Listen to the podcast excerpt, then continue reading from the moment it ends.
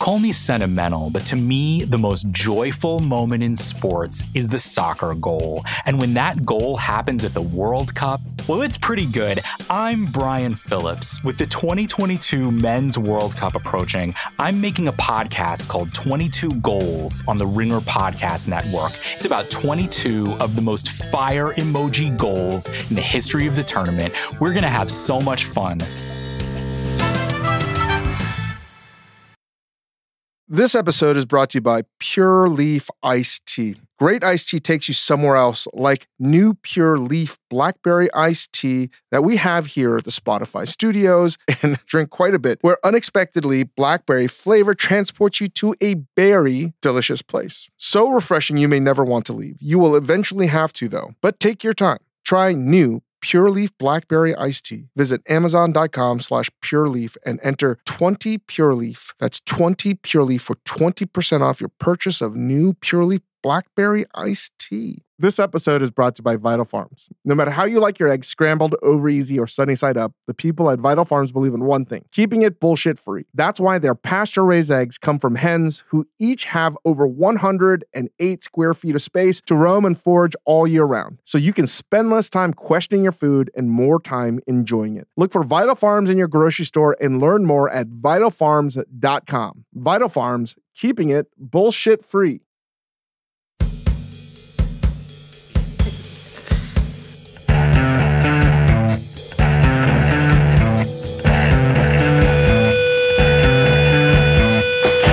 Dave Chang Show, part of the Ringer Podcast Network, presented by Major Domo Media. I'm in New York, joined by Chris Ying, and um, we're going to be talking about The Bear. We're going to be talking about my expedition, my culinary expedition safari in Terminal three, L A X, Delta Lounge. And more pizza. More pizza. And uh, yeah, more pizza. So I took the red eye last night. Delta's been my airline forever. It's just my, my what I fly religiously. And they redid the Terminal three airport. Knowing that I was going to take the red eye, it's a weird thing, right? Like, I always get hungry later, but maybe I'm going to sleep. So mm-hmm. I wanted to eat just in case I'm going to sleep. So I, I cooked some ribs, uh, pork ribs, and some cabbage for my family.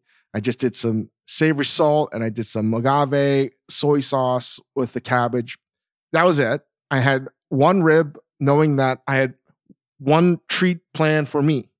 And I had never had this before, but I was excited to get Fresh Brothers Pizza uh-huh. at Terminal three. There's also a Jersey Mike's. That was tempting, but the line is always too long there. It's always too fucking long. So... this is a long story as to how I got into my predicament upstairs at the lounge. I immediately make a beeline for Fresh Brothers Pizza. You thought about this before you were at the... You oh, were like, yeah, I had the whole plan. I had the whole plan. You planned a Fresh Brothers trip. Got it. Okay. Because I, you know, I, I just thought the prospect of a personal pan pizza just seemed very nice to me, because we've been talking about it so much, and I stand in line, and I have a Hamlet-like moment of to be or not to be. Mm-hmm. I don't know if this happens to anybody else. It definitely happened to me last night. And I don't know. It's a mix of maybe me being a cheap Asian person, mm-hmm. also me being neurotic. And uh-huh. I, I decide, okay, I'm not going to get a drink, because that would take it over to like twenty bucks. It's fourteen dollars for personal pan pizza. It's a flat price. I don't want green peppers on my pizza. Okay. Then why I chose Da Works, D A Works. More value. More value. Right. I got sausage, pepperoni, mm-hmm. mushrooms, and peppers. I mean, one Pe- might say you got Da Works. Da Works.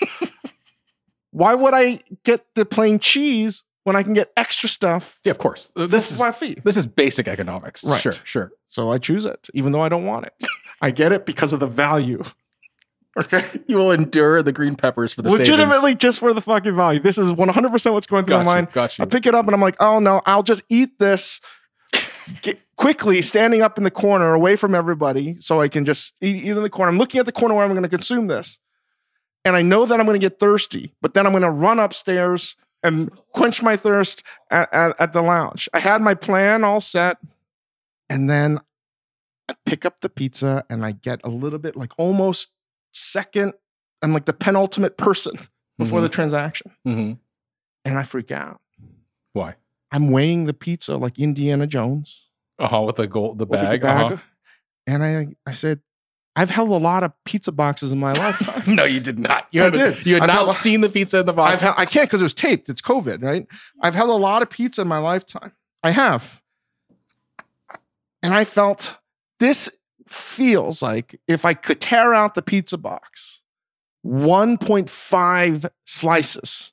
Mm-hmm. Equivalent, maybe even less. Mm-hmm. one point two five mm-hmm. slices of a normal New York City slice. Right. You think it weighs much less than a personal pan to works. And then I felt, oh, you know what? I am getting fucking ripped off by Fresh Brothers Pizza because this is a lie. This fourteen dollars is a Ponzi scheme lie that's trying to fuck me out of my hard-earned money. Oh. So that's when I'm having this conversation to myself in my head in this James Joyce-like stream of consciousness. Mm-hmm. And I say to myself, no, no, David, you're not going to get this. You're going to put it back. Oh. You're gonna you're gonna eat upstairs, or maybe you're gonna get something else. Oh, so I put it back. I walk. You left the line. I left the line.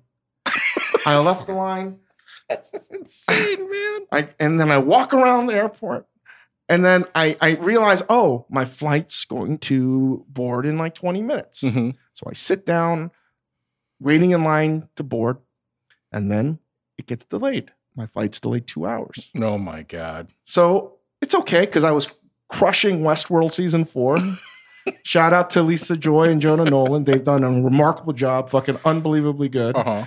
If you want a real companion to this, side note, you should do, read The Breakdown of the Bicameral Mind. And no, The Origin of Consciousness and the Breakdown of the Bicameral Mind by Julian Jaynes. We talked about it before, but it's even more like topical now mm-hmm. with this season because it's a reverse. Uh-huh, it's a reversal uh-huh. of fortune. Sure, sure, sure. Anyway. So now I was like, okay, I'll just eat whatever's on the plane. And I'm even debating that. Do I take off my mask? Wait, but so you have denied yourself the treat I'm that den- you look I'm forward denied, to? I'm denying, I'm denying myself, right?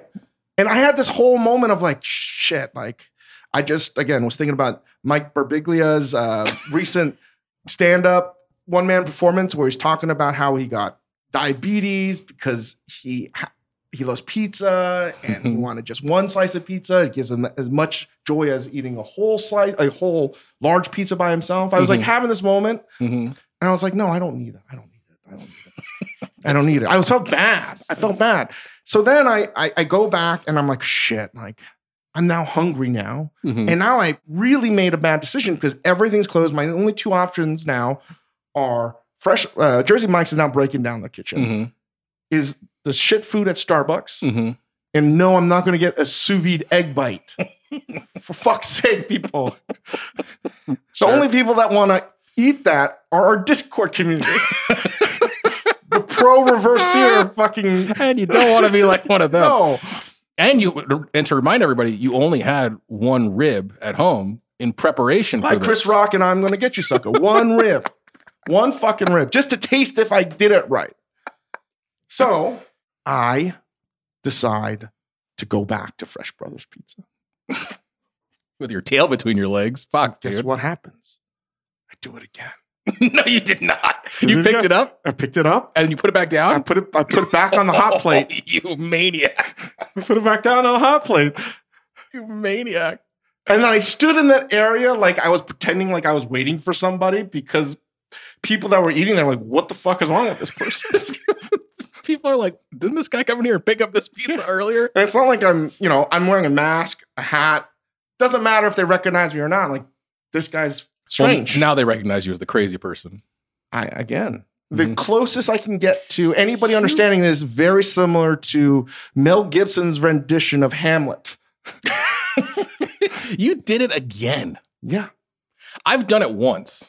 I've definitely like, I mean, I wonder if other, do you think other people, because like what you described. But here's the craziest thing. After I put it down, I walked away. I wanted to go back. Yeah, of course you did. Of course you did. But, I, but it like, closed by then.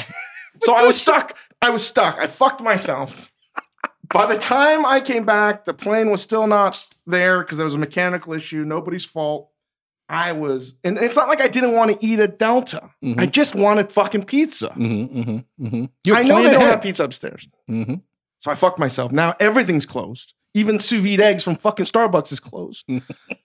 So I go upstairs, and now I'm like, fuck, I really, I really, this is a real metaphor for my life. I fucked it up.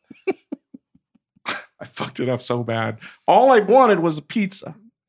But Something, something you look- fortuitous happens to me because Delta's really, it's it's amazing what's happened in terms of their food spreads in airports across mm-hmm. and their lounges. I have a lot of miles at Delta. So I walk in. The first steam table is a, I can't remember the Italian name for the twirly elbow pasta shape. Oh, like the... Uh, uh, Cascarelle or something like yeah, that. Yeah, yeah, yeah. With a Cavatappi vegan, or something. Yes, yeah, yeah, with yeah. a vegan tomato sauce. The next one was broccoli steamed with lemon thyme vinaigrette. I was like, okay. And then you had the massive airport mm-hmm. cheese meat spread. Sure. You had some prosciutto, you had some mortadella, you had some pepperoni, you Damn. had some copa, you had, I don't know what kind of cheese is there, but it was a white, an orange. Just give me a little of the white, a little, there, a little it of the orange. Farm. But all the cheeses that are going to be good. Sure. Right? And they had one that looked like they had herbs in it. And some grapes. And then next to this was something I'd never seen before. Oh my God. Real upgrade. They had four fucking freshly baked desserts. Uh-huh. Okay. They had a donut. Mm-hmm. They had a legitimate, beautiful, individual pineapple upside down cakes. What? Yeah. Okay. Then they had like this apple turnover crostata type thing. Uh-huh. I did have one of those. Though you know why I didn't get the pineapple one? Why? Because by the time I came back, because I told myself I was going to eat better, mm-hmm. it was gone. I don't think it was so late. A, I don't think of you as an indecisive person, but you are being racked by indecision on this evening. And they had a macadamia nut cookie. I've had that before. Delicious. And then they have the toaster oven, the the the the the, con- the, the conveyor belt tank style toaster oven. Wait. Clearly upgraded model because it was a black version. It was all matte black. Uh-huh. It looked fucking sick. It looked like the Jawa. And they have thing. all of these drinks. Um, great drink selection. I wasn't drinking booze, but I had some pink lemonade. Minute Maid pink lemonade. Mm-hmm. So good. While I was waiting, they had chicken marsala mm. and they had meatballs. Can I ask you before you continue, are we headed in the direction that I think we're headed? Did you make something? Oh, yes. oh, yes. Oh, yes. Oh, yes. So I didn't take photos. I did not take any photos yesterday. But if L A X terminal security would be so kind as to send me footage of this indecisive fucking lunatic wandering out Fresh, Fresh Brothers Pizza so or going for- upstairs to the Delta Lounge and like creating a game plan of how I was going to attack this. Mm-hmm. Because I did. And let me tell you what I did. I, I I imagine your pizza craving was still there. Yes, it was. Okay. And I was so lucky because there was t- red sauce everywhere. I start, oh, my God. It's like watching The Sixth Sense. So they had three different types of plates that I kn- I've never seen before. So they have one that's a bowl. Mm-hmm. These are all like biodegradable bowls, like a deep well bowl. They have one mm-hmm. like bigger plate that looks like the shape of an egg, but it's flat. And they have another mm. small version of that. I got one of each. Yes. Okay. Okay. In the bowl, I got the, I made my own little uh, pasta salad. Okay. With the mixing of the, the the the pasta with the broccoli. And they had three different types of hot sauce. I put all that shit together, mixed that in with some Parmesan. It was, it was going to be, it wow. was going to be great. Buon appetito. Buon appetito. This is, this is the masterstroke move. Mm-hmm. I took four of these fucking sandwiches. They're, they're, Oh, they, I forgot. They had sandwiches. Two types of sandwiches mm-hmm. next to the meat cheese spread. Uh-huh. One was on a round focaccia bun, mm-hmm. and that had the tomato, hot house tomato, mozzarella. Arugula. Sure, sure. Mm-hmm. Next to it was the uh, the ma- mayonnaise packets, and I'm I, I I just think they should put the mayonnaise on the fucking sandwiches. Agree. All right, because I always forget, mm-hmm. and then you bite into it, and you're like, "Fuck, it needs mayo." Mm-hmm. Then they had a turkey ham with lettuce and cheese. Okay, okay. No tomato. Same bread? No, different shape. It's a little bit more of like a traditional focaccia. Okay. So I took four of those. And then on the small plate, I took one chunk of chicken marsala just to taste to see if I wanted it. But I knew that my eyes were on the meatballs. Yeah. and I took the smaller plate, which fit about nine meatballs. The meatballs were like half a golf ball size, you yeah, know? Okay. Pupatini. Pupatini, right? A little bit bigger. I don't want to like exaggerate here. A little bit bigger than a pupatini. Not so, not like a golf ball, like a ping pong ball. Okay, okay, okay, okay. So now I look like a fucking crazy person. I have a pink lemonade in my hand. Mm-hmm. I'm, I got, I'm trying to, I'm trying to, I take about a minute trying to put it all. Uh-huh. Like four different things. I uh-huh. got the pasta bowl. I got my sandwiches. Mm-hmm, mm-hmm. And I have the meatballs. Okay. And I'm trying to carry it all to the back corner. Like I'm Golem. Right. In the very, very back. Back to your cave. Yeah. Like a hibernating and bear. And this is what I learned. There are seats when you enter an airline lounge that are literally right as you enter. Okay. That's where I was. That's not the way you want to be. No, because nobody can see you. Oh, you okay. It's like, it's hidden. Yeah. Oh. Everyone wants to get into the lounge, see what they're doing, and then find a seat. I'm trying to hide my fucking eating. I got you. I got you. But I realized it was too far away. I put my luggage there, but it was too far away for me to carry everything, so I had to make a game time decision and abort that plan. And I saw this oasis of a row of tables that no one was sitting. Mm-hmm. So I decided to do it two by two. And by the time I got back, it was full of people. Like Noah's Ark. This is and insanity. And now, now I'm like trying to like hide everything, hunched over. Uh-huh. And there's person to my left and person to my right. And I see them on their phones and they're looking at me. They're like, what's this guy fucking doing? So I proceed to take the toothpicks out of the sandwiches and eat animal style deli wraps. Right? Okay, okay, okay, okay. Because I, I don't want to throw that away, right? Right. And they're not huge sandwiches. It's like the equivalent of like one sandwich, basically. But you're right? Eating the contents of the sandwich. Right, but I, I put it down, and then I had a eureka moment. I was like, you know what I should be fucking doing? Now that I have the bread out there without the fucking lettuce and tomatoes, I go back to the cheese board, mm-hmm. and I put the white cheese in it. Classic white, yeah, right? Got it. And then I put the toaster setting on a high, as high as possible, mm-hmm, mm-hmm. and I put those fuckers through together to make to melt it just enough uh-huh. that they're going to stick together. A couple of them fell off, and I got some cheese stuck in the back. Sorry, sorry to the staff of the Delta Lounge if you're listening. That cheese in the back comes from Dave Chang. So I now have semi-melted cheese, uh-huh. not really melted, but again. The state of sublimation in between. No. Oh, my God. Again. In between melted and not really melted. Sure. Barely warmed through. Okay. Right? And I then assemble this plate, mm-hmm. and I layer, sheet out my, my, my bottom half of the bread, and then I take my meatballs, and I squish them in. Yeah, of course you do. And I top it with some pepperoni, mm-hmm. and then I put that fucking top on. Yeah. And I eat that thing. And it was delicious. Mm-hmm. And everybody started to look at me. Mm-hmm. And I said, you created the works. I created the, the works. You reverse engineered the works. So you got, did you, did it satisfy your pizza craving? No. Do you know what I ate today when I, like, I landed in New York? Pizza right down the street, two slices. And guess what? My fucking judgment was right. In a New York City style slice, the personal pan pizza at L A X is one point two five slices. It's a fucking lie. Would you pay fourteen dollars for one point two five slices of pizza? No. No. No. No. And you couldn't swap that into the statue on the pedestal to bypass the booby trap. Got no. it. So so that's that was my story. That's what I did. and, and, and that legitimately happened not more than twelve hours ago. Do you, when you're... Let me ask you this, backing up to like when you were talking about like Jersey Mike's versus Fresh Brothers, do you give any value when you see like flight attendants or pilots standing in a certain line? Well, I saw a bunch of flight attendants eating their fucking Fresh Brothers pizza. And I'll be honest, I was trying to ease in on the conversation a little bit because it seemed like a good one. You know? Right. I mean, even if they don't, even if it's not the best restaurant. And I'll be honest too. I gotta be honest. There was one Asian dude mm-hmm. eating Fresh Brothers Pizza. It's a good sign to me. I know. I know.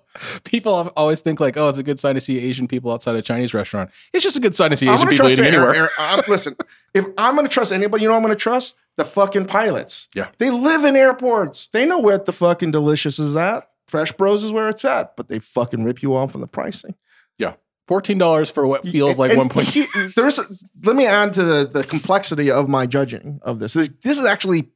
Uh, the subtitle really should be Game Theory of Pizza Purchasing at Airport Terminals. Okay. Okay. Okay. So sublimation, a lesson in game theory. Got it. This is where it really made it difficult mm-hmm. because once I knew that it was one point two five slices of real pizza, mm-hmm. I was like, then I should maybe get two personal pan pizzas.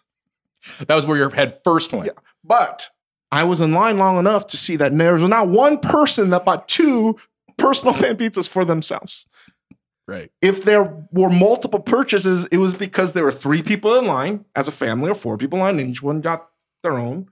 This I couldn't be the fucking interesting bastard that got two for oneself, and mm-hmm. then you bring it out to the table. Everyone's going to see that you had two fucking, mm-hmm. you know what I'm talking about, mm-hmm, big boy mm-hmm. Asian club. Mm-hmm. It's the same thing when it's the inverse when you go to a restaurant and they're like, steak for two. And you're like, well, you just lost yourself a sale there.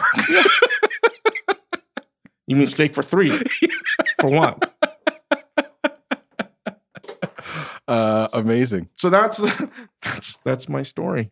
Um, could I tell you a quick thing that happened to me? I also flew out here to meet you last night, and I was in uh, in line at airport security, and I saw the T S A guy looking at my bag, and he was kind of quizzical, and he was like, "What is this thing? What is this thing?" And a woman walked by, one of his coworkers walked by, and she goes, "That's a fucking microphone. This is some podcast shit." I looked up at her, and I was like, "She's like." Then she caught my eye and was like, kind of apologetic, and I was like. No, no, you're right. like you, I thought, you, you burned me so bad and you got me exactly dead on the head. I thought the, the guy was probably going to say to his coworker, this fucking guy wears a C PAP machine. no, also in, the, also in the back, he recognized the C PAP machine and he could also look at me and be like, this fucker needs a C PAP. yes. But she had me pegged, man. That's amazing. This episode is brought to you by Vital Farms. No matter how you like your eggs, scrambled, over easy, or sunny side up, the people at Vital Farms believe in one thing, keeping it bullshit free. That's why their pasture-raised eggs come from hens who each have over one hundred eight square feet of space to roam and forage all year round. So you can spend less time questioning your food and more time enjoying it. Look for Vital Farms in your grocery store and learn more at vital farms dot com. Vital Farms, keeping it bullshit free. So the other thing I want to talk about was I went to Yangban Society with our good friend Chris Chen, with uh, some of our other friends that we may or may about do, do some partnerships with.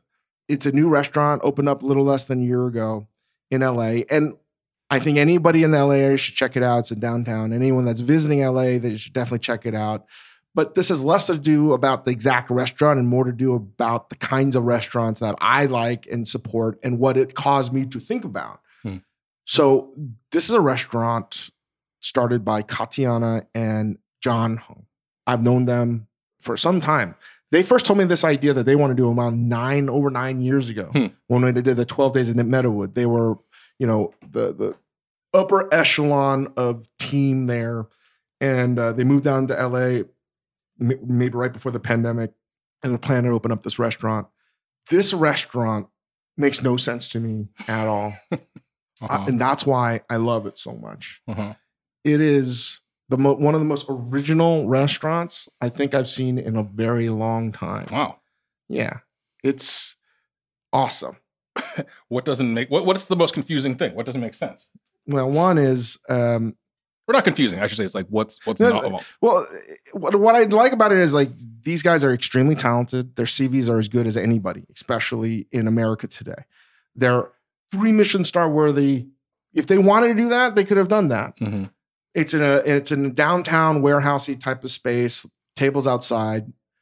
I'll, I'll get in the food in a second, but the food is fucking extremely delicious and original. Everything about it. And when I say original, it's the kind of shit that we need more of. So one is they take a little bit about that Republic sort of Katz's model, where you you order at the counter. Mm-hmm. Um, I think originally they had opened up for lunch. Um, so it was like a delicatessen. Mm-hmm. Kat's dad is Jewish, right? So it's a Jewish Korean delicatessen. Hmm. You know, mm-hmm, heaven. Mm-hmm, mm-hmm. Like literally, there's like cases of stuff, yeah. like deli cases, yeah. and like they have like matzo ball soup. Holy shit! Okay, but it's hard to just like to describe the menu, right? But let me just sort of the setup. So you have tables on the upper left side of the building is a convenience store. Mm. It's a bodega. It's like an homage to Korean immigrants. Mm-hmm. Like my uncle had, a, we didn't call it a bodega growing up, mm-hmm. which is just a New York City term, but it's a convenience store. Mm-hmm. You see alcohol, booze, Korean snacks, very heartwarming. I love to see it. And they're making some of their own alcohol. It's awesome. It's your own little convenience mart. We we had something like that at Peach Mart at Hudson Yards. And I like that because like you get up mm-hmm. off your ass and you You have to interact with mm-hmm. your beverages and your food. It's fun. You get off your ass and you pay there. So its own thing. And then you can order food at the counter. Mm-hmm. And Kat's a sick pastry chef too. And they have a soft serve machine. And the kitchen is sort of like wow. up top, a little bit like Danielle's Skybox yeah. uh, in New York City, if you guys know what I'm talking about. So it's a, it's a super cool space. Can you order, can you like buy drinks and alcohol from the convenience store and then just come to your table? Is that sort of the you idea? You can do that too. What I like about it is it's very much set up right now and everything's subject to change. You can have whatever experience you mm. sort of want there. Mm-hmm. What I loved about the menu is that if you are a hardcore Korean person, this is probably going to, I'm going to, I know this from experience, like it's probably going to be like, what the fuck are you doing? Mm-hmm. Because you're messing with Korean tradition. Right. And if you're a white person that thinks they know Korean food, and uh-huh. you see this, and you're like, this is a Jewish delicatessen. It's a, I don't understand it because I've never seen anything like this before. Mm-hmm. Mm-hmm. That's a fucking unbelievable thing to feel. Mm-hmm. How many times you go to a restaurant, and you're like, I don't know what's happening here. Mm-hmm. I see people eating. I see people ordering. I see people having a good time. I don't know what's happening, though. Uh-huh. It almost never fucking happens. And not in a way where it's some bullshit like the rooms are changing and no, no. you're being moved like a fucking teacup thing at Disneyland at your table. This was just, it was raw. It was, it had a pulse. It it it definitely had early Momofuku Ssäm Bar days to me mm-hmm. vibe. I've also been big fans of these guys' works, uh, what they've done. The menu is eclectic, but also everything is personal. It's a personal story to them. And they're not boring you with, this is my narrative and this, you know, it's just, it is what it is. It's fucking delicious. Mm-hmm. And it's, it's a mixture of everything they can do. Super, super high end to super, super low. It's like, what more do you want? Mm-hmm. It's a little bit of everything. It's like a modern day Cheesecake Factory, that type of shit, but like not crappy. Not that I don't think, cheese, but you guys know what I'm talking about, you know? Does it feel, I mean, the way you're describing it sounds both magical, but also like in some ways the way, what you're describing could also be heard in a negative sense. Like, does it feel chaotic I, I, or confusing or? I think it could be interpreted that way by critics mm-hmm. that maybe have a hard time. You know how I felt about it? When we were joking about fusion on mm-hmm. a Recipe Club podcast, where people in food media in the eighties and nineties and early aughts, really up until now, they, mm-hmm. now they just pretend like they fucking know. Right, right. They would lump anything that was out of their comfort zone into the fusion box. Mm-hmm. Or anything that couldn't be placed neatly into like a Chinese, Korean, whatever, Mexican box. And by just talking about the Korean, Jewish and whatever it is, that's the tagline. That's the punchy shit that's going to get people to be like, what? Mm-hmm. And I think it's being done unintentionally, but I think we should be celebrating that it's hard to describe. Mm-hmm. It's hard to put into a box. Mm-hmm. And the reality is, this is where I felt very like, like akin to it, is it's just American food. It's American. They're Americans. Right. Right. They're doing their interpretation of what it is to be them here in Los Angeles with unbelievable technique and skill. Mm-hmm. It's a beautiful thing. And I just, I'm like, listen, I don't read that much shit about it, but I think it's not been spoken about enough. Mm-hmm. And I think it would be a shame if we're not giving this restaurant enough oxygen. Mm-hmm. Right? So, like room to make mistakes, room to be chaotic. This in the is beginning. A kind of restaurant that can mm-hmm. change the game. Mm-hmm. Really genuinely, I think it could change the game. It can also be polarizing, but that's what restaurants should fucking be. Yeah. And I've just seen this in my lifetime too many times where very great restaurants, they don't get the oxygen from the media or the people around it. And again, I only was in there once late at night, so I don't know. And but part of it is that feel, right? And I feel very strongly that this was some polish and some of their own sort of discovery. This could be one of the most amazing. Fu- it's not that it isn't already, but like it's fantastic now. But I think that it can reach a level of like game-changing restaurant. Mm-hmm. It already is in its sensibility because it it's fucking impossible to describe. When have you gone to a restaurant where you're like, I don't know how to talk about it, but it's awesome. Mm-hmm. Mm-hmm. I feel this way because that's what early days of Momofuku were like to me. It's like, I don't know what the fuck it is, but like it's good and that's why you got to go there. Yeah. And that's what I want for these guys. What I really wanted to get to, Chris, though, is this, right? And when I ate there, it made me rethink about all the shit that I used to study and read religiously in college and before. And that was all of the New England transcendental stuff, right? So like this is a through line for me in terms of how I think about things, mm-hmm. how I think about individuality, how I think about creation. A lot of uh, sort of challenging the status quo are like planted in these seeds of things that I read. And why I, I think what people may be missing is the fact that we should be celebrating the very fact, if the food was shitty, which it absolutely isn't, mm-hmm. we should still be celebrating that these fucking guys mm-hmm. took a huge fucking swing mm-hmm. in the opposite direction of what is possible, right? Mm-hmm. What people traditionally do. We don't celebrate that enough. Mm-hmm. And especially now, we need to be celebrating more individuality. We need to be nurturing these new ideas because if we don't, we're just going to become a steakhouse town. And that's actually the, another topic altogether. Have we always just been a steakhouse country, right? Mm-hmm. And I actually think we have been and are inclined to always go back to that. When I say steakhouse, yeah, we're steak and potatoes, comfort food kind of thing. Sure. Um, and, and this restaurant could very well be that next generation of comfort food. We just have to be open to the idea. And they have a three-year-old son. Mm-hmm. They're waiting tables. They're doing everything. Mm-hmm.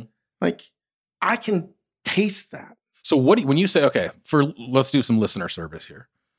When you say you sh- you need to be open to this, what does that mean to me as a diner who's like, maybe I go to Yangban Society and I'm like, I don't know, I don't do, I disagree with Chang. Like, what does it mean to be open to this experience? It's not like, open. Help it? It's just like, go there. If if you don't know what this kind of Korean food is, okay, it may be genreless. Like, that's fucking exciting. Mm-hmm. I want more restaurants where you're like, I don't know what the fuck it is. Right. But it's good. Mm-hmm. Isn't that what we should be after? I don't know what the fuck it is, mm-hmm. but it's extremely delicious. We already have enough restaurants where we know exactly what the fuck it is. Right. You know what? We don't have it all. I don't know exactly what it is. It's new and it's delicious. Mm-hmm. But what you're also just saying, I think, David, I think you're right, is like, the the responsibility and like the blame for like a good or bad restaurant culture in a city always falls at the feet of the chefs. But like, you know who has the most power to affect that is like the people paying to eat there and the people like criticizing it. Like, you guys want a healthier thing, like you got to encourage Which is change. why I I think the next critics, I mean, I think Tejal used to cook professionally and she's fucking extremely good at her job.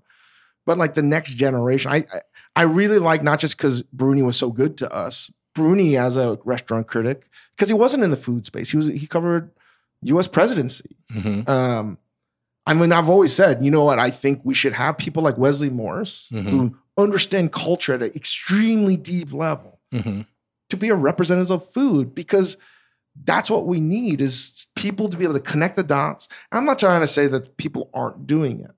But we need more than the, the two or three people that are doing it right now at the major publications. Yeah. And it has to be like everything. And the problem is when we start trying to make things that are useful and lists and things that we love and we're going to do more and more of, that starts to like limit the story and the airwaves that all this other stuff that needs more explanation and mm-hmm. more hand-holding. Yeah. So I don't I don't know. But I, the reason I also want to bring it up, not just because it's in L A and you should visit it. There has been probably one hundred percent in your town's history, a mm. handful of these restaurants. So you don't know. And I think about W D fifty all the time. Mm-hmm. I think about seventy-one Clinton all the time. Your cities are better because they were there than not. And, and the reality is, I would imagine, like when Katz's Delicatessen first opened up, or Russ and Daughters first opened up, or uh, Zabar's, you know, people are like, oh, this is fucking strange. Mm-hmm. I don't know what the fuck this is. Mm-hmm. Imagine the first pizza shop that's decided to sell it as a slice. Mm. People must have been like, what the fuck is this? How strange. Right. Right. Yeah. You have to give those things a chance, right? And like just, and assess them on pure merit, right? As opposed to like, well, this isn't. If you want, if you really want to see this, you should read the first reviews of "quote unquote" ethnic restaurants in your local towns. If you want to see right. the framework of like how people think about these things, mm-hmm. when you're challenging the status quo and what people think is acceptable, it's all there, guys. Yeah, you know what's wild? You don't have to go that far back. Like, you don't need to go to the library to see this. Like, we're talking about twelve years ago, you could see this shit. I, I, without reading every periodical, I'm going to say every single publication that printed words that covered food missed the boat. Yeah, every single one, for sure. Even the ones where, in the most robust, diverse food cities in America missed it. Again, would this happen in the Democratic People's Republic of Chang? I don't think so. Because there would be no no newspapers, no form of journalism. Everything's oral tradition. Welcome back to Campfire News.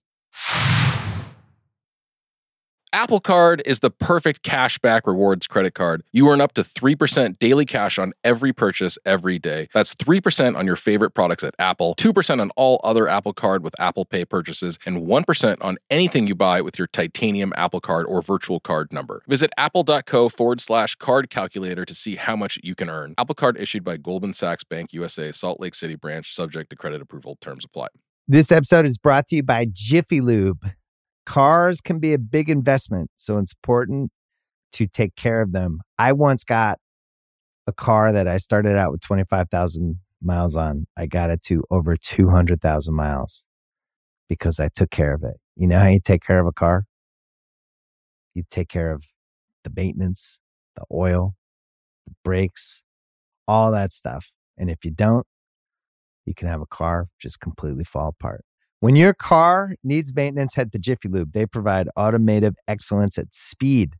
Get your oil changed, brakes checked, tons of other multi-care services. It's all done by expertly trained technicians who actually care about taking care of you and your car. Jiffy Lube, car more. To find coupons and start an instant online estimate, visit jiffy lube dot com. I did say I was going to talk about The Bear. There's a lot to discuss here. So before I get into it, I'm just going to have some predictions here. You are going to, I, and I'm already getting inbounds, I know you are too, about scripted, more scripted culinary T V shows. We're going to see a whole deluge of shitty fucking scripted T V shows. Right. Some of them might be ours. It's the new police procedural. Yes. Right. The new law, the new crime law thing. You know, right. You're going to see a lot. And you know why I know this? You say, oh, no. Everything in entertainment has been like done in Korea. Right. For the past like twenty years, I think there's probably been at least a dozen mm-hmm. different kind of cooking drama series. Mm-hmm. At least a dozen. And we're not even talking about the anime shit. Mm-hmm. There is a voracious appetite for that kind of media content that's going to continue mm-hmm. to be made. The Bear and how they did it. I've only watched one episode. I don't know if I'll be able to binge it because it was a lot to process, one episode, but it was extremely well done. Is it, and this isn't a knock, I don't want people to think, oh, this is a restaurant. This is exactly what happens in a restaurant. You can't, because it's a thirty-minute show. The narrative of a Hollywood script just, you can't. Sure. You, you need to add certain things. And honestly, I think everything they've added, when I do watch it, I don't think anything's going to change. It's going to be extremely well done. The casting is fucking unbelievable. Mm-hmm. I would say that from what I watched, I only watched the first episode once. My initial reaction was, this is the most accurate depiction of working in a restaurant. Hmm. You know, period. Not working, but what it feels like. Mm-hmm. There are things, you know, I, I'm not trying to nitpick, but like a restaurant of that size probably wouldn't have like seven cooks. Probably be like three, like, but that's fine. It's sure. just like the fact that it's a, it's just a great show, but it captures the feeling of what it's like to work in a kitchen. Do you have like a Pretty specific well. example of its accuracy? Yeah. And I haven't really read anything about The Bear other than I know that people are loving it. And uh, I think one of the reasons why it's so good is Chris Storer is the brother to Courtney Storer, who's been on our Hulu show. She made uh, Italian beef pizza. The Chicago influenced pizza was fucking delicious. Was the opening chef for John and Vinny's. Fantastic, fantastic chef. Matty Matheson from Toronto. I met him a long time ago. He is um, he's a great cook, great personality. And I don't know what's up with all these chefs becoming good actors. Eddie Huang's a good actor. I know. Great man. Director.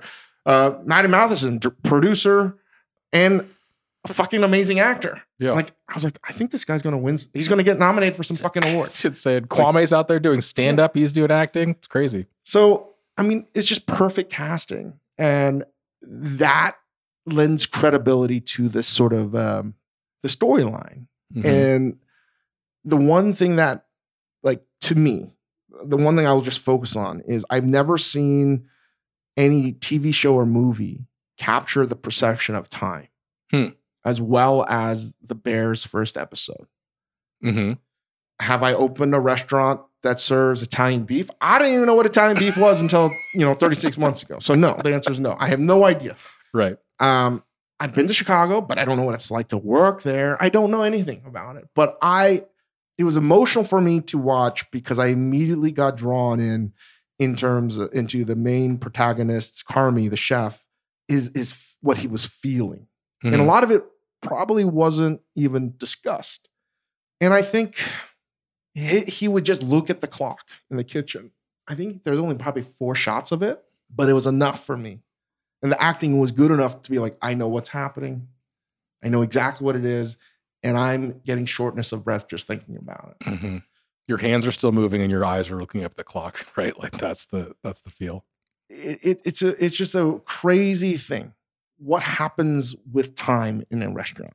Yeah, say more about that. Like in general, what do you mean? Like how time moves in a restaurant? Does People it move- don't realize that there's like three things really in a kitchen that happens. One is who's the funniest motherfucker. Right. Two, who's making the best fucking food. Mm-hmm. Three, who's winning the battle against time. Uh-huh. Right? It's a constant war. It's an eternal war against time mm-hmm. in every fucking kitchen. It's not even spoken about that much. And the repercussions after cooking profession for so long, it's not pathologically ingrained in who I am. Just ask Grace at home. Everything has to be, I got to cook this in fifteen minutes, ten minutes. What time is it? I can't stop. As much as I want to deprogram and slow, anything that has to do with food, I need to know the average mean time. I need to have an I- idea of what was the, the highest and the lowest. I need to know the variables that change everything. I am constantly trying to extract as many seconds and minutes possible so I can take a break, have a breath, eat family meal, maybe store enough of these minutes because I know that we're going to be in the weeds. And I, it's it's like doling out minutes mm-hmm. that you can save mm-hmm. to get you out of the fucking shits, right? So, uh. so like, for example, I'll just run through a quick thing. So you, you, you when you open up a restaurant, like the day of, or the morning of, race against the clock. When you, whoever's opening up, it's a race against the clock when they fucking wake up, because that person is probably getting up at five to five thirty. If you're a baker, you're getting up two thirty, three o'clock. Mm-hmm. Just the reality. You're, it's like, so for somebody, that clock is important, and you got to get to fucking work early enough to open up the gates, turn on the lights, let the night porter leave if that restaurant has such a thing. You got to turn on the gas stoves. In the restaurants that I've worked in, they're not just open burners, they're French flat tops with concentric circles. And they take about forty-five minutes to an hour to get hot so you can properly cook on them. You need to get the ovens hot. lighting these things takes fucking time. Mm-hmm. Even if it's a fancy like Moltini range, the ignition on these fucking things, there's always at least one of these pilots that doesn't fucking turn on. So you got to calculate this thing's going to take ten minutes. You know everything that's going to happen and you have an idea that you can get it done, but you're also calculating that there's going to be maybe twelve things that I'm not anticipating that are going to put me in the fucking weeds. Mm-hmm. So you you want to know everything that you can control time-wise to the second if you can, because you are open to the idea that all of these terrors are going to fucking mm-hmm. happen. So you've got like, this is interesting, right? Because like basically what you're describing is there's a game clock, and in, in the A M prep cooks, the game clock is counting down to when the first shift of cooks and people show up. Then you have like eighty-four shot clocks. Yeah, counting down, yeah. Right? But like just that whole process, everyone has their own time frame. But like, again, thinking about it, because the beginning of the show is he's getting shorted on his meat, and I don't want to go too deep into it, even though probably everyone listening to this podcast has watched it. You know what he does? He looks at the clock. He doesn't fucking complain. Oh, I can't fucking do this. Closing up shop. uh, I got ten pounds of meat and I need one hundred to get through service today. When if you're presented with that in any other normal fucking business, yeah, I got to make uh, chairs today. Uh, I only got uh, ten yards of wood. We'll just do them tomorrow. We'll do them when the wood gets in. Tell the client. Time. What, yeah. Time was the determining factor for everything. Mm-hmm. It's like, I have, I think it was like six, seven hours. And honestly, if you open up a restaurant, you have on average, just pure prep time, not doing service, ten to twelve hours mm-hmm. in the day to prep. So he has ample time. And now it's a fight against the clock to find ways to make it fucking happen. And that is just the the the, the unwritten mantra in kitchens. Mm-hmm. Mm-hmm. Make it fucking happen. Mm-hmm. I mean, full stop. I don't have this. Make it fucking happen. I needed uh, I need twenty pounds of day-boat sea scallops. I got frozen fucking New Zealand ones. I can't use these. I don't, I'm twenty-five miles away from the nearest place that might even have it. And I got service in thirty minutes. Mm-hmm. I can get them, but it's going to take me two hours to get back. And I'm going to be an hour late for service. Make it fucking happen. You know what? I don't give a shit. Make it fucking happen. You know why? The customer doesn't give a fuck. Right. The clock stops for no one. They don't care. They don't care that the main character's brother committed suicide. They don't care about these fucking things. They just want what they want. And that's why the clock is so fucking important. And the thing is, when you're prepping, when you are prepping before service, no matter how fast you are or how good you are or how organized your team is, I've never once seen where everybody in the kitchen is done before service begins. Oh, yeah. Never. Never. It never happens because mm-hmm. there's always something else that can be done. Always. There's always something wrong that happens. That mm-hmm. oven went out. Someone's sick. Someone no call, no shows. You know, it's like the reality is it's like, okay, I have a lunch for ninety people on the books.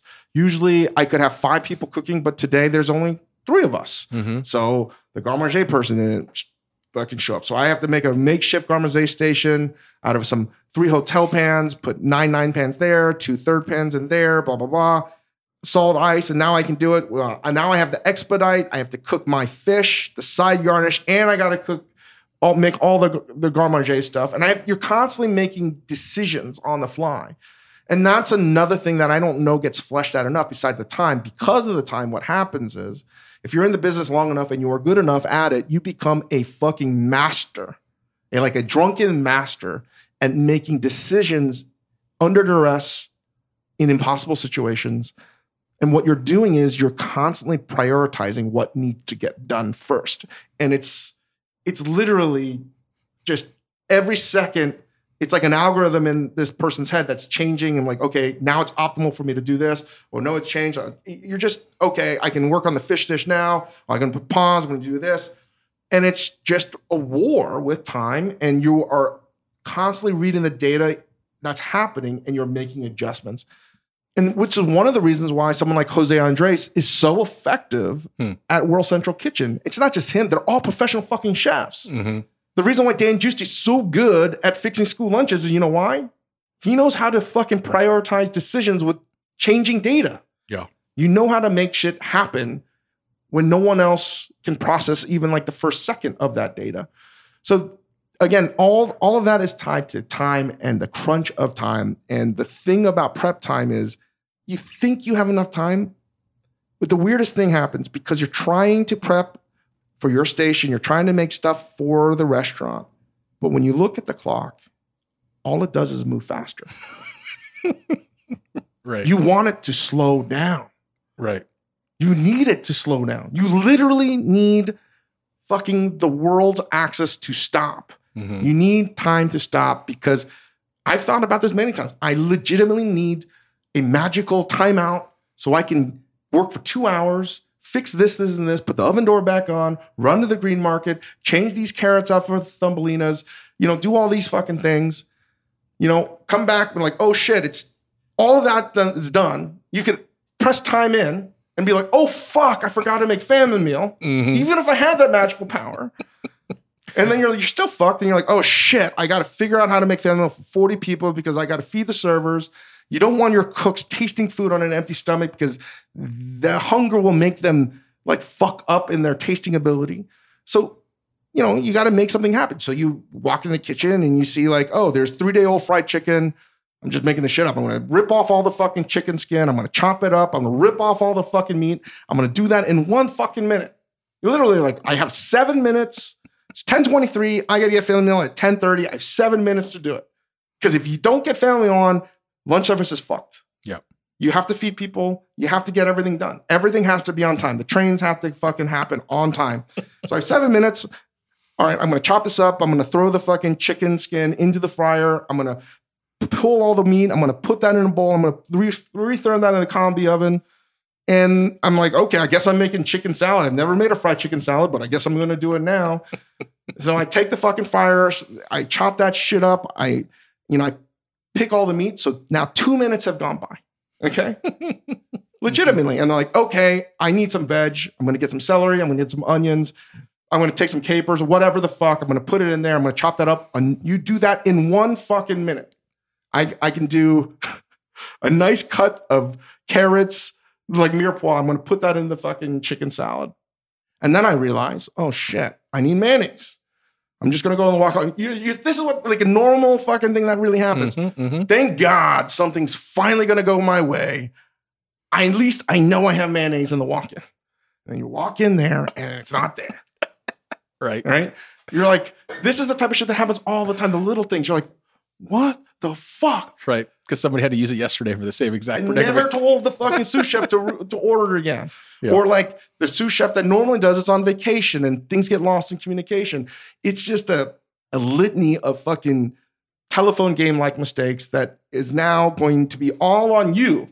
All of those mistakes are now your mistakes because if you fuck this up, then the entire restaurant service is fucked up. If you fuck up lunch service, then dinner service is fucked up. Then the chef's in a fucking bad mood. So you're like, shit, I have um, I have now three minutes. I have to make mayonnaise. And I also have to get a salad. I have to make a salad. Mm-hmm. I have three minutes. Mm-hmm. This is like so real, me just talking about this because this happens all the fucking time. I have to make food for forty people in seven minutes. So now it's like, fuck, I have to make mayo. Oh, shit. Where's the Roboku? I see that it's across the station on the pastry station because they're making like fucking strawberry preserve or something like that. And they don't want to use the Vitamix because they want it. They want the seeds in there, whatever the fuck. So the, all these things are there. So you're there. It's like, oh, shit. Like I get some grapeseed oil and I go to get the vinegar and there's no vinegar. So I was like, fuck, what am I going to do? You look in the lowboy in the pastry department that you're in, and you see a big quart container of freshly squeezed lime juice. You look, you know, you, these are the decisions that you have to make. This is a ex- perfect example of prioritizing. You have to make a decision. Do I get screwed by squeezing my own citrus, mm-hmm. making some kind of fucking emulsion, finding some kind of vinegar or whatever, knowing that every minute that I miss the ten thirty mark, I'm that's like twenty x mm-hmm. penalty in mm-hmm. terms of time. It mm-hmm. really is. Or do I draw the ire of the pastry chef by taking half of their fucking fresh squeezed lime juice that they just did, and it's perfectly, and they strained it, it's fucking beautiful, and I take half of that fucking shit and I put in the roux and I make mayonnaise. And you have to make that decision. Mm-hmm. But you also know that by doing that, I'm now I'm putting the pastry department in the shit. It's just, just a cascading effect of fuck. Right.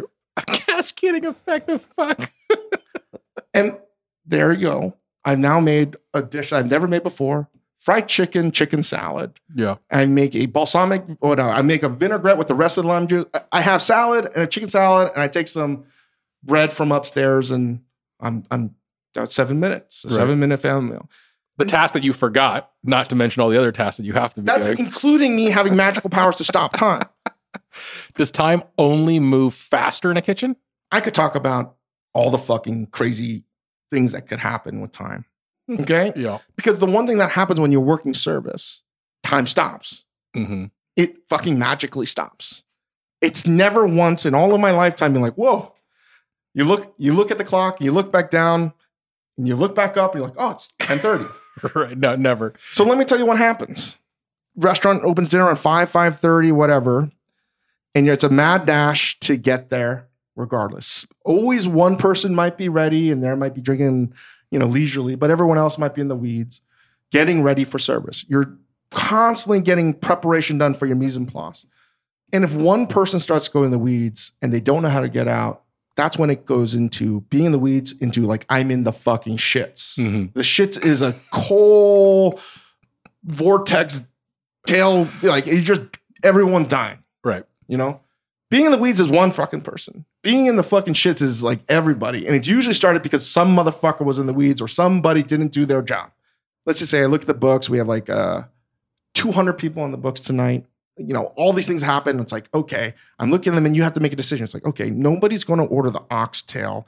We don't even have oxtail. I fuck, I'm not going to tell the chef we don't have oxtail. I'm like, just going to count on nobody ordering. I'm just going to hope nobody has it. I'm going to be like, listen, I'm going to buy drinks for you later tonight if you actually tell all the servers not to fucking push the oxtail. All right? Just just pray to God nobody's right. ordering it. Yeah. Okay? So you're like, you're calculating all these things time-wise. Regardless, when you are, and then you could feel really good. You have enough mise en place to, you have enough pars in your head for whatever your station is for that evening, that night service. So let's just say service starts at five thirty, mm-hmm. and it's a big pre-theater rush, and then you feel like you're crushing it. You could just, you feel like, oh man, everything's going great. Nobody's burning shit. Nothing, everyone, everything's good. Everything's copacetic. Everything's simpatico. And it feels like you just did three hundred people.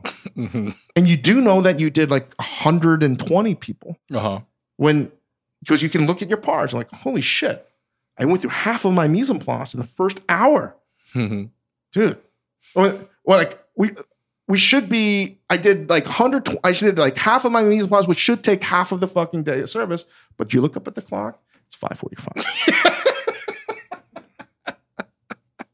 Right. And and that's, that's a fear. And when I was looking at that, I mean, The Bear and that relationship with the clock, I was feeling all of these fucking moments mm-hmm, mm-hmm. of my war against time.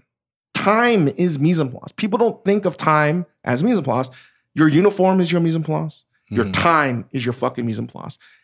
You got to get that shit straight. Well, it's so it's so crazy to hear you like to, because it's broken into so many like distinct units, right? It's like, there's service at five thirty and it ends at eleven.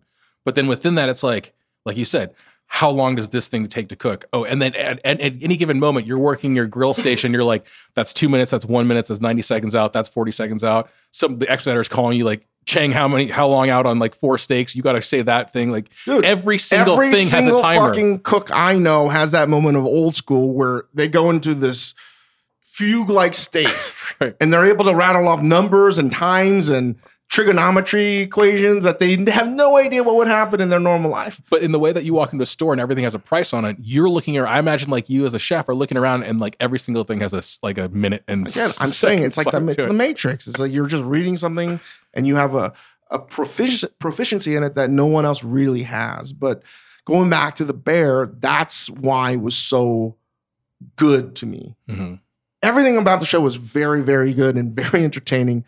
But the simple fact that they nailed the anxiety of time, the war against time, is what elevated it. I was like, oh, they they did it mm-hmm. in a way that I can even talk about. And I don't even know if it's going to make sense.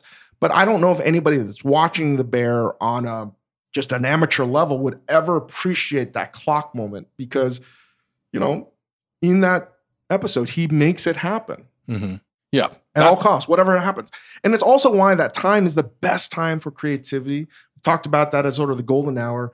You don't have time to fucking overthink. You don't have time to do anything. You do what is necessary. And that's when the great art happens. It really is. Right. That's when, that's the one the next day you're like, you know what's pretty good? That lime mayonnaise I made was like pretty fucking good. Yeah. You know? And I only did it because I had to. All right. Well, I'm sure we'll talk more about The Bear, but I want to end quickly on Greek pizza. And we we talked quite a bit about it in our Discord. And if you haven't signed up for Discord, you can go to major domo media dot com and uh, link is there for um, our wonderful Discord community, where I feel like I got in a little bit of an argument with somebody. I don't know who. I, I I don't remember who it was, but they were talking shit about Greek pizza. Mm-hmm. And I said, what's it like to be wrong? Uh-huh. What's it like to wake up every day knowing that you're going to be wrong? Ex- explain a Greek pizza to those uh, who are not in the know. What, what is this well, thing? Well, I that- think it's pretty clear. Greek pizzas came from Greek immigrants uh-huh. that open up pizza parlors, mm-hmm. oftentimes in the New England, uh, New, the states of New England. They're more of a pan pizza.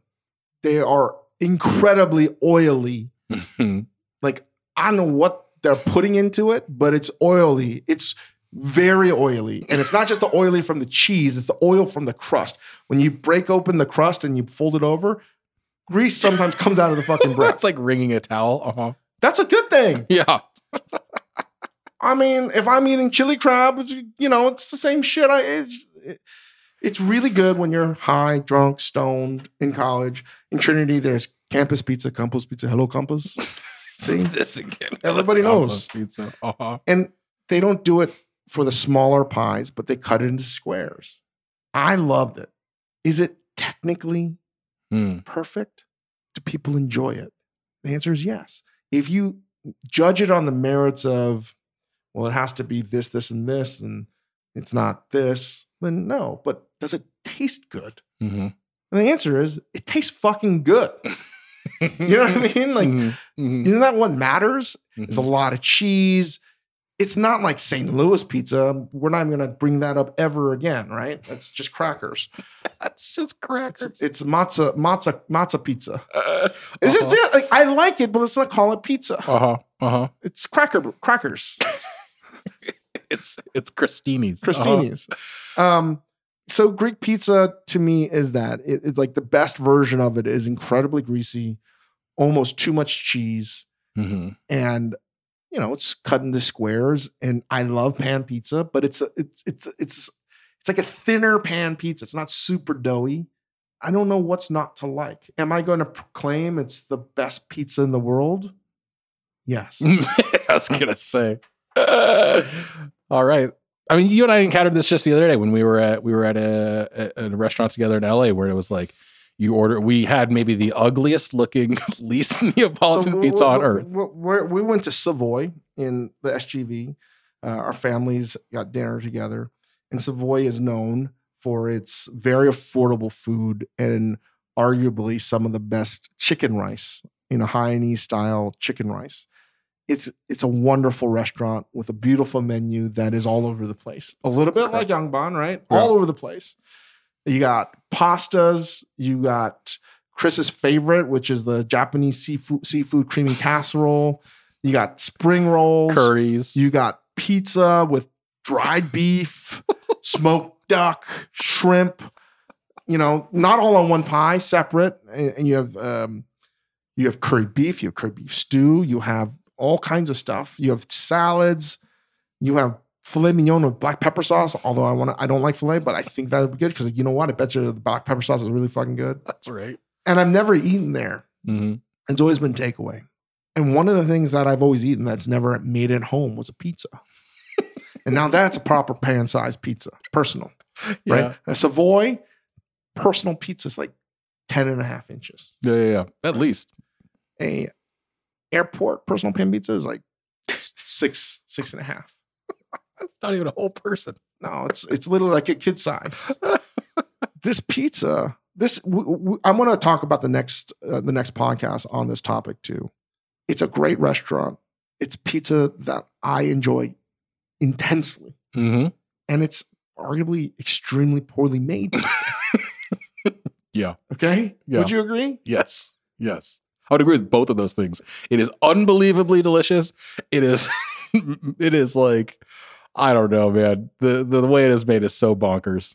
I have no idea how it's leavened dough. I don't know what it, what it is. I don't even know what kind of cheese it is. Right. It could be even Provel. Who gives a shit? Right. All you know is that there's an inch of it on top of the pizza. It's a lot of cheese. And it's like a very blonde crust. Almost looks like it's undercooked perpetually, mm-hmm. but it's cooked. Mm-hmm. It, again, defies thermodynamics. Like, I don't understand how it got done. It's an unbrownable dough, yes. And it's so enjoyable. Mm-hmm. Did you eat all that pizza that you took home? Yeah, I ate it. It's really good cold. It's really good hot. And would I say, hey, this is the best pizza in the world. It's the most perfect pizza? No. Will I say it's probably one of my most enjoyable pizzas? Yes. Can I like these things at the same time as a Bianco pie or something that is a more traditional Neapolitan pie? Yes. A sign of intelligence is holding two opposite things simultaneously. Uh-huh. That's how I know I'm not stupid. I can like Savoy pizza as much as I can like the very best perfect pies in the world. Yeah. I mean, this is this goes back to what you were saying at the beginning about Yangban Society. It really does. It's just like the way forward is to have like an open mind to deliciousness. It works. And people love it. And it's affordable. What's not to like about a restaurant that's a institution for its community? Mm-hmm. So anyway, give us five stars. Thanks.